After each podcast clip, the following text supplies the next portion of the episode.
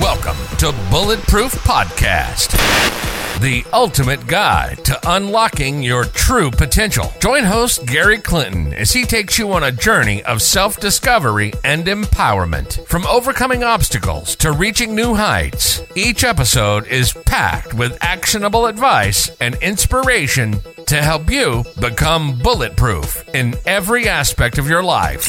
Get ready to level up and break through barriers. This is Bulletproof.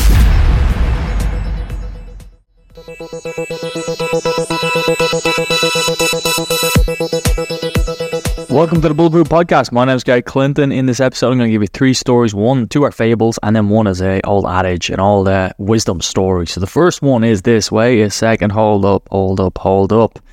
If you have not rated this podcast yet, go ahead and leave a rating five stars, and that would be very much appreciated. I'm said if you got anything good to say, don't say it. Okay, with that being said, the sponsor of this podcast is Qwazee.com and upskillonline.org. Both of them are in the description of this uh, podcast. Find out more by clicking the link there. Now, the first fable is an old adage, an old story about an ant and a scorpion.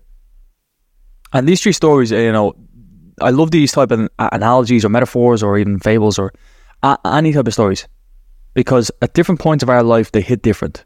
So one of these I'm imagining is going to hit you very nicely and very interestingly. So the first one is an ant and a scorpion. Sorry, should I say a frog and a scorpion? A frog and a scorpion, not an ant and a, and a scorpion. So a frog and a scorpion, and there's a frog on the water, a little lake, a little pond, and then there's a scorpion. And the scorpion says to the frog, "Hey, can you let me across the river? Can you help me? Because the scorpion's obviously you know scrambling around here. It's not going to be able to get across the water." The f- frog says to the scorpion, "But if I do that, you'll just sting me because scorpions sting frogs." And the scorpion says, Look, look, if I sting you, that wouldn't make any sense. We'd both drown, we'd die. That doesn't make any sense. So then the frog was, you know, convinced by these words, and the frog took the scorpion on the back and they started floating across the, the lake, the lake, the lake. Started floating across the lake, and what happens? It feels a big pinch in the back of its. in the back. And what happened? He looks around, and the scorpion has stung him in the back. And he asks, Why did you do that? And the scorpion says, I don't know. I sting frogs. And what this old adage and fable is saying is that no matter what you look at someone or you think of someone, people have their own instincts. Humans have instincts. Scorpions have instincts. Sometimes we live in accordance with them instincts no matter what we say. Our actions will speak louder than words. There's another fable, another adage. Uh, it's not fable, it's just an old story about a handyman, or should I say, a craftsman. And a long time ago, there was a king who was trapped in a cellar. And this cellar was one of the most complex cellars. And the king said, I will pay anyone, any sum, any amount to get me out of this. If anyone can, I will give them 25,000 whatever currency was back in the old day. And one man came. And he came and he turned one screw.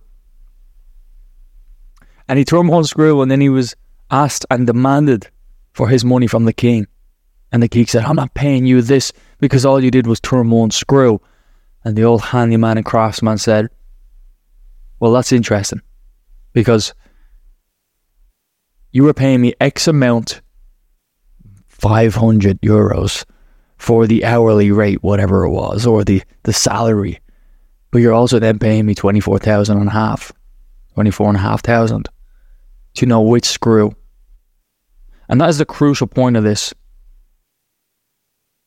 is not only having the knowledge and the wisdom, but it's also being able to uh, know which, uh, know how to apply that knowledge and wisdom. See, I was in the mechanics yesterday as I record this, and I needed to get a part replaced. And because my mechanic said this part needs to be uh, programmed. It's a park brake button. It's it's, it's not like a, a normal park, uh, park handbrake. It's a park brake. so this button needs to be uh, installed. It needs to be pressed. Now I didn't need to. I went up there and he just took out the button and just plugged in the other one. It was literally a matter of take out this one, taking that one, and that was it.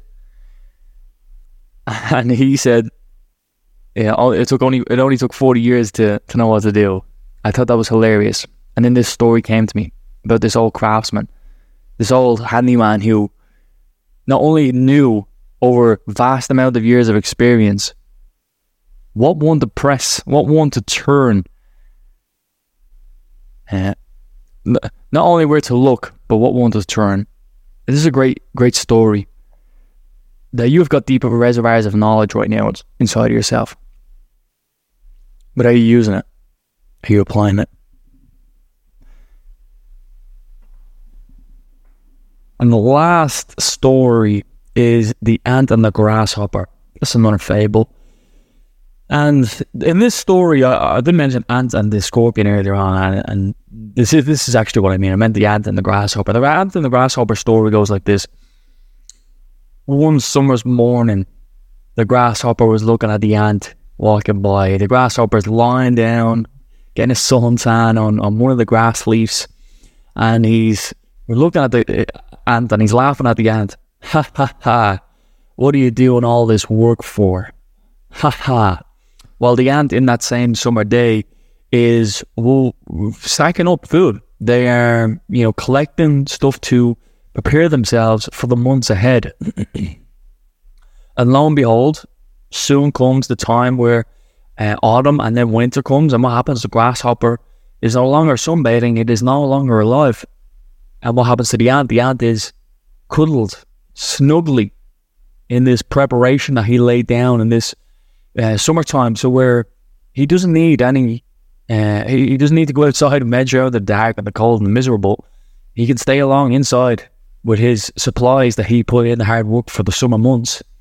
And the old story is clear. Fail to prepare, prepare to fail. The old story is clear. And there is a time for work and there is a time for play. And know which is which is when and which is right. There's been three stories, two fables in this, one adage, and the two stories, the two fables, the scorpion and the frog. It's all about instincts. People may say things to yourself, what is their true nature inside of them? And this might be hard to discover, but people will live in accordance with their instincts and their nature. the next one is the adage, the old handyman or the craftsman, who was paid a whole ginormous ransom for moving one screw and the king was furious because he only needed to pay or move one screw. This is also why you should be paid hourly. You should be paid on your on your work, on your results. and lastly, the elk, ant, and the grasshopper. You're gonna have to lay up yourself for this next coming winter time. It's just the end of summer as I record this. In fact, so summer, t- uh, winter time is coming. Uh, have you got your winter jacket? uh, I, I don't know. I, I wish they would, um, you know, during summertime sell winter clothes because I'd buy them. Massive discount. I would do that. But I can't because they're not on the shelves. With that being said,